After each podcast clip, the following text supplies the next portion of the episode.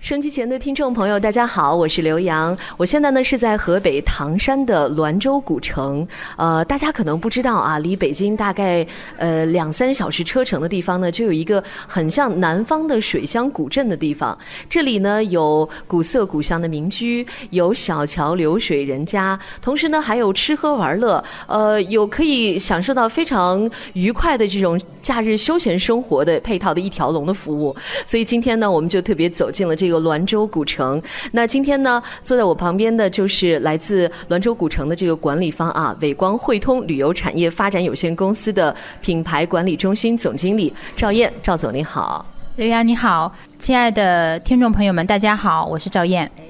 呃，赵总啊，可以说这个整个滦州古城从无到有哈，你应该是一步一步的看着它哈，从呃一开始这个规划设计到现在已经变成一个人气非常旺的一个四 A 级旅游景点。那么呃，我们先给大家先明确一个方位啊，就可能有很多远方的朋友对于这个地方还不是很熟悉，它大概的位置是在河北唐山的这个滦县，是不是？就我们从比如从北京这样的大城市过来的话，交通应该怎么走比较方便？呃，最方便的路程呢，是从北京上京哈，走京哈高速，呃，有一个滦县的出口。那么出来之后呢，就会我们有指引，就会到这边。呃，如果说不堵车的情况下，它大概呃有多少公里啊？其实一两三个小时应该就能到，是不是？啊，对，正常来说的话，两个半小时就能到。那么如果是稍微会堵一点的话呢，可能三个小时左右的时间。嗯，这是自驾的一种方案啊。其实这条线路刚好是在北京去往北戴河、去海边的这样一条黄金旅游线的中间，是不是？啊，对，呃，滦州古城呢是位于北京到秦皇岛到北戴河的这样这样一条黄金旅游线上的一个。呃，节点。那么我们会经常说到滦州古城的话呢，可以住一晚上。那么第二天呢，你再会去到秦皇岛、北戴河那边去游玩，或者说呢，就干脆你在滦州古城待一个周末啊，那那个呢也会比较全面的去体验一下滦州古城的这样的一些风情啊，呃，一些特点呀，包括一些文化的体验，呃呃，很适合一家老小过来度个假。呃，这个说的是自己开车的方案啊。那如果说我们是要坐动车或者高铁的话，可不可以？呃，从坐动车和高铁都可以，有从北京站到呃秦皇岛或者东北方向的车，也都有滦县站或者是滦河站。那么到滦河呢是高铁的这个路线，到滦县呢是动车的路线啊。这两个站呢都可以到达呃滦州古城。嗯，从那个火车站再到滦州古城的话，大概要多长时间？呃，如果打个车过来十分钟，呃，甚至还有公交路线，公交车过来的话呢，两块钱就能到，嗯，很快。哦，好好便捷啊，两块钱的公交车。哎，那我们来说一说吧，它作为一个四 A 级的旅游景区的话，这个滦州古城来的话，到底可以玩些什么呢？给我们先介绍一下好不好？嗯，呃，滦州古城，呃，其实有很多从吃到住，呃，到玩儿。然后到体验各种的风情，呃，都是有很多的，我我们叫做旅游产品。其实呢，就是对于游客来讲的话呢，它是有很多呃可以感受不同体验的地方。你比如说从这个呃住来说的话呢，古城里面大概有六十多家的呃不同风格或者说不同的体验的这样的一些酒店和客栈，还有民宿。呃，那么从玩儿来说的话。你刚才说那个住的，我们就住过一家。昨天晚上我们体验了其中一家，叫滦州古镇大酒店，哈，那个酒店里头非常好看，就是一个古色古香的一个四合院，是不是？嗯。啊，滦州古镇酒店呢是呃去年开业的，呃，这里边有不同的那种房型，啊，有符合一家老小来住的合院型的那个房间，那么也有呢。呃，比如说像呃装修古色古香的那种呃大床房啊，呃豪华套间呀等等，不同的房间都有。呃，它整个呢是坐落在滦州古城的呃中心地段儿啊，因为我们分了东从东到西的不同的地段，这个呢是在于中心地段儿，呃非常适合老一家老小过来。过来体验，过来居住。对这个酒店，而且非常有这个中国传统风格啊。它那个装修里面的家具都是那种仿古式的家具，而且在那个四合院的中心呢，有那个影壁浮雕，而且还有那个全套的茶具，是不是？呃，对，我们是希望说能够让人们来这儿营造一种呃，虽然是离开都市，但是呢，也依然是很舒适的那种家庭生活。呃，包括茶呀，包括院儿，呃，这里面的花花草草，呃，都是营造了一种嗯很舒适，呃，不是像旅途当中多么辛劳的那种感觉。来到这儿，你一进门儿，可能你会觉得啊，我有一种回家的，而且这种生活是很多都市人都向往的一种生活。嗯，尤其是几个家庭一起来的话，可能朋友们或者是家人们，大家可以一起在晚上的时候就可以坐在院儿里，啊，喝喝茶，然后聊聊天儿啊。对对，喝喝茶聊聊天儿是现在很多人比较奢望的一种生活。呃，以前我们都是朋友，可是现在的这种呃沟通的方式啊，信息呃接受的方式啊，都已经变成了网友 啊。曾经的朋友变成了现在的网友，所以我们希望说，呃，有一天大家能够。呃，一家老小的呼朋唤友的，能够到这里来，呃，把手机放下，把电脑放下，把工作放下，呃，真正的回归到情感交流的那样的一个语境里边来。嗯，当然了，我们刚才说的这个滦州古镇大酒店啊，这算是一个比较高档的一个住宿的地方了。其实像您刚才介绍，这个古城里面还有很多可以选择的，呃，也可以住一些民宿和客栈，是不是？啊，这里边有不同规制的呃的客栈，呃，有那种四合院式的，有那种排屋式的，呃，很多种风格。呃，其实从装修上啊，从呃这种呃感受上，其实都是因为它要符合我们古城里面的整体的这样的一个风情。呃，只不过是在不同的客栈，可能它会有一种不同的那种呃风格。比如说，它有的呢是。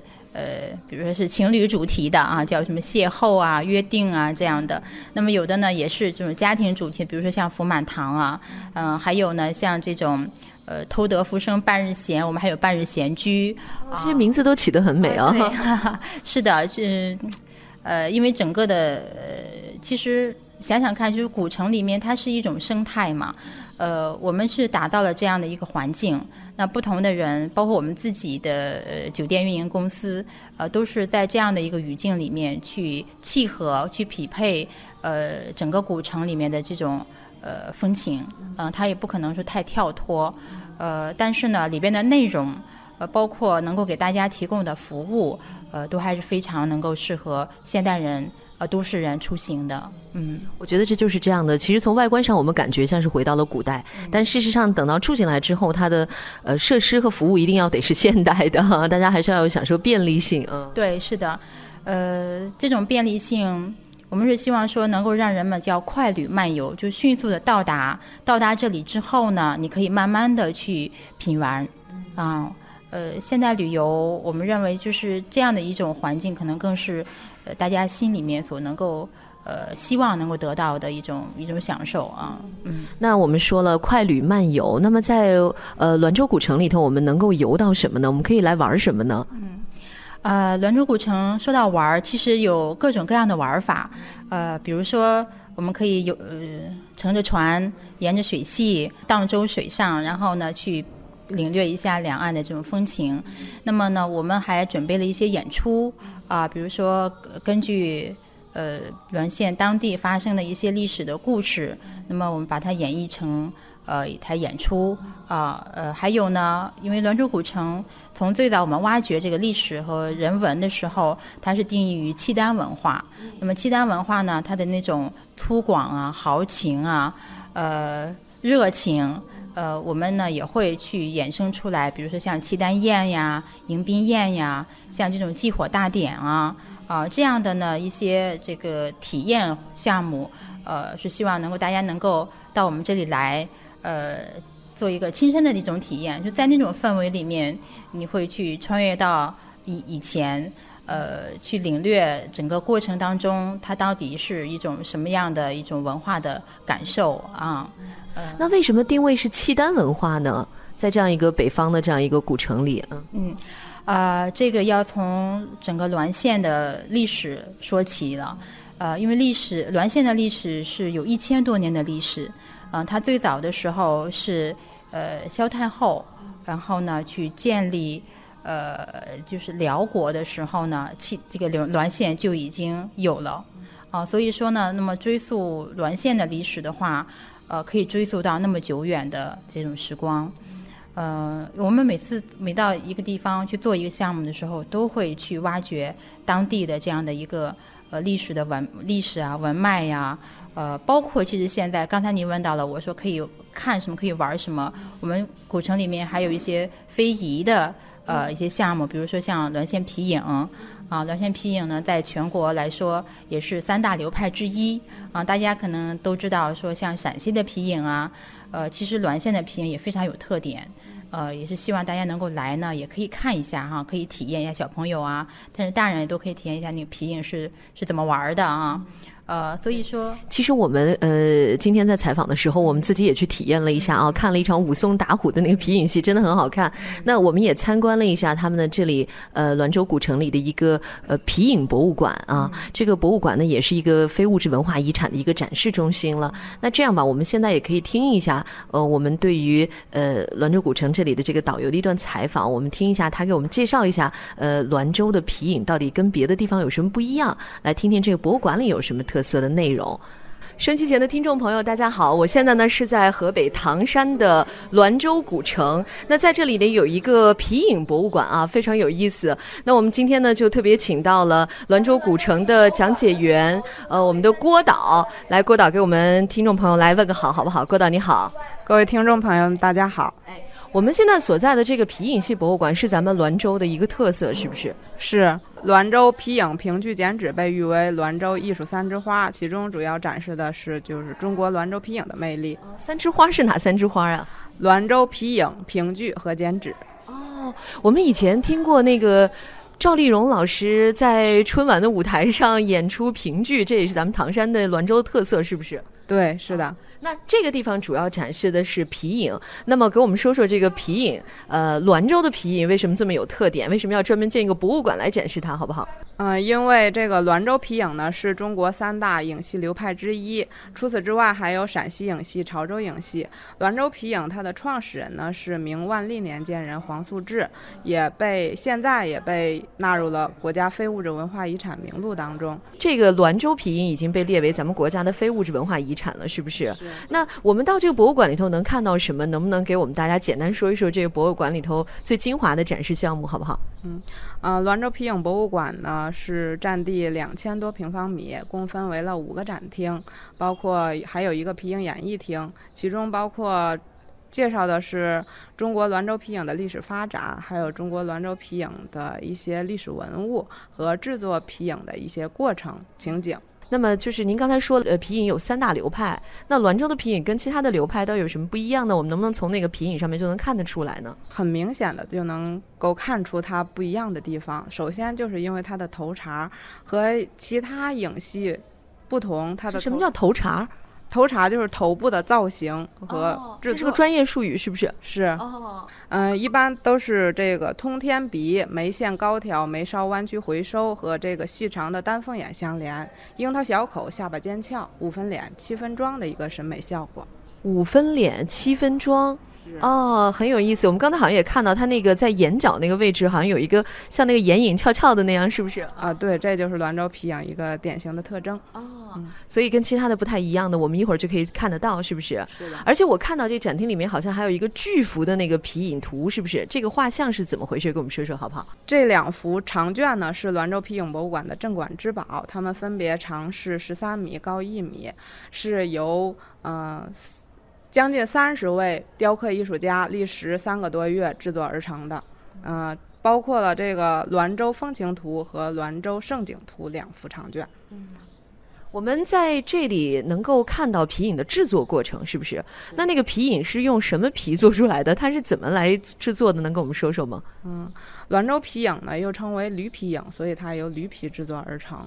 嗯，第一步就是通过驴皮的泡制，然后第二步是上杆刮皮，第三步就是驴皮的雕刻，这就是三个大概的过程。现在我们看到的就是这个皮影，在滦州还有这样的皮影戏的演示吗？比如说，我们还能看皮影戏吗？下一站就去非遗中心来。切身的感受一下这个皮影演绎，在这儿是有个剧场是吗？是的。然后那每天如果我们游客想来的话，它是大概什么时间会有演出呢？嗯，游客想来的话是要组团也看演出，一般都是上午十点左右，下午三点左右。要提前预约吗？对。二层呢是主要介绍的是一些现代剧目和传统剧目的一些介绍，然后游客们可以来到这儿，呃，戴上耳机，切身的听一听它的唱功、唱法。啊，对，它有一些那个呃名段儿是吧？就是戴个耳机，然后有不同的耳机前面你都可以看听到不同的皮影戏是吧？对，夜审潘仁美呀，这些都是一些经典的桥段，在里边可以看。可以这个欣赏到，然后还有包括他的唱腔呢，就是采用掐嗓的唱法，就是掐着嗓子来唱。这是咱们滦州的这个皮影戏的特色吗？呃，是的，一般就是呃肃穆后边的皮影师傅，然后掐着自己的嗓子，这样掐着的话，就会声音声音就会高出八度。哦。当时演出不像咱们现代一些媒体啊，现代通讯设施特别方便，呃，用录音什么的都可以演出。当时就是幕肃幕后边有。七八个人进行一些唱啊、念呐、敲啊、打的一些分工各有不同，嗯，所以他们的呃这些老的表演艺术家也是十分辛苦的。他们是既要唱也要操作那个皮影的，对不对？对，但是也分这个唱念做打，嗯，对类似的。而且我看到好像他还有角色的那个不同的分工，是不是？嗯，是的，就是跟一般的那个戏曲是一样的。嗯，像这个滦州皮影，它的角色分为了生、小、染、大、丑、仙、妖。嗯，另外还有两个特殊的角色，就是大神妖和小神妖。大妖、小妖，就是我们说那个妖怪的妖吗？呃，对，妖怪的妖。它是什么类型的一个角色？就是像一种很讨巧的小丑的角色，现在人说的。哦，不是真的是妖精或者妖怪之类的 啊？是。哦，就有点像丑角的那个感觉，是吧？啊，对。明白了，所以其实我们到滦州古城来的话，都可以到这个呃，这叫皮影戏博物馆，呃，来看一看这个皮影戏的历史的展示，一些道具的展示，然后还可以去非遗中心去听一场现场的皮影戏，是不是？是的，嗯，好的，谢谢郭导给我们的介绍。好，我们刚才听到的这一段呢，就是关于这个皮影戏的哈。我们知道了滦州古城的皮影是什么样的，呃，这是一个呃可以玩的一个地方哈。其实还有很多可玩的，是不是？嗯，我们请再回到我们的节目当中，我们继续来请赵总来给我们介绍一下。啊，说到休闲娱乐呢，说到说第一呢，得得说一下这个吃哈。呃，其实滦县呢，呃，有很多呃，就是当地的一些特产啊。你比如说像它的火烧啊，像海鲜。呃，滦县其实离昌黎海岸非常的近，那么这边呢也会有滦河的，除了海鲜之外呢，还有河鲜。呃，对，对我们昨天好像去体呃体验了一个，呃，也是一个老字号吧啊，那里吃到了很多滦河的鲤鱼啊、滦河的虾呀等等，这都是本地的特色食材哈。啊，对，因为滦河近几年进行了一个非常好的治理，那么它的河水呢非常利于这些呃水产的这个生长。呃，滦河的鲤鱼呢，它非常有特点，呃，就是它有一个有一个桥，那么。桥北呢的鲤鱼跟桥南的鲤鱼都不一样，就是说越过那个龙门的那个桥那个鲤鱼呢，它的鳞都是红色的。所以说昨天我们吃到的那个鲤鱼其实是越过龙门的那种红鲤啊，那个那个鲤鱼，它那个对它那个呃鳞都是发金红色的那那那样的。呃，再就是呢，现在这个季节如果来滦州的话呢，呃有有。当地的那个滦河的那个白虾啊，也是非常好的一道食材。嗯，其实我们吃到了那个火烧，这个火烧也是北方呃很多老百姓其实都熟悉的一种食物啊。但是在我们发现，在呃滦州古城这里，我们吃到的这个火烧和我们在北京啊或者其他地方吃到的火烧还真的不太一样。而且我们还特别呢体验到了一个就是第三代传人哈，这个郝红来火烧的他们的一个第三代传人给我们介绍的。一会儿我们也可以听一下啊，这个火烧的呃他的。介绍它的历史，也感受一下这里的美食。对，这是宫廷御膳。就这个炸鸽子是吧？鸽子这是绿豆做的，嗯，绿豆和姜黄做的东西。然后，他是当年御厨给慈禧老佛爷做完了以后，但是不知道叫什么名儿，就想让慈禧老佛爷给赐个名字，但是老佛爷当时也没想起来。用北京官话说，老老佛爷说了，先搁着吧，就是先放起来的意思。御厨就听就搁着了，就这么传下来了，就叫鸽扎。对。然后您吃的这道菜，这个是我们滦河里边母亲河里边当地产的一种小河白虾。呃，滦河里对，滦河里的小河白虾，这是每年的大概三月份到五月份能有，过了五月份就没有了，就得等来年了。每年就这么多这个白虾。然后这个是我们当地的，这叫五香豆片儿，跟你们平常吃那种干豆腐是不一个味儿的。当地的五香豆片儿产自于最好的是榛子镇的，因为榛子镇那边有山泉水。榛子镇。对，榛子镇，它是对你们应该路过那儿，它是当地的山泉水，用那个黄豆做的东西，嗯，挺特别棒的一种东西。然后还有这个，这是这叫叫花排骨。这个源自于那个叫花鸡，但是它是用生排骨，因为我们当地啊用的猪肉，它全是农村散养一年多的这种猪肉，它对，就跟咱们市城市里边吃的那种快速萃取来的肉味是不一样的，所以这种排骨是用生排骨直接用荷叶包好，然后先烤一下，最后再直接蒸熟的，刚好蒸熟的东西应该是挺不错的。然后你吃的那个蘑菇叫花生菇。因为你们应该都知道，滦县是属于花生花生之国嘛，就是就在滦县花生之乡，这个盛产花生。这是在花生地里边当中产的一种蘑菇，叫花生菇。这个只有滦县有，而且产量不是特别高，每年就产那么产那么些，产量特别低。然后这也是疙瘩，这是疙瘩里边卷的肉叫签子，我们当地叫疙瘩签儿，炸的里边转转的肉馅儿还有香菇之类炸的，也是脆脆的。就是今天给您做了三种疙瘩，一个平常炒的，一个糖醋的，然后一个油炸的。啊，您就是尝尝我们当地的这个特色的东西。这个绿豆是？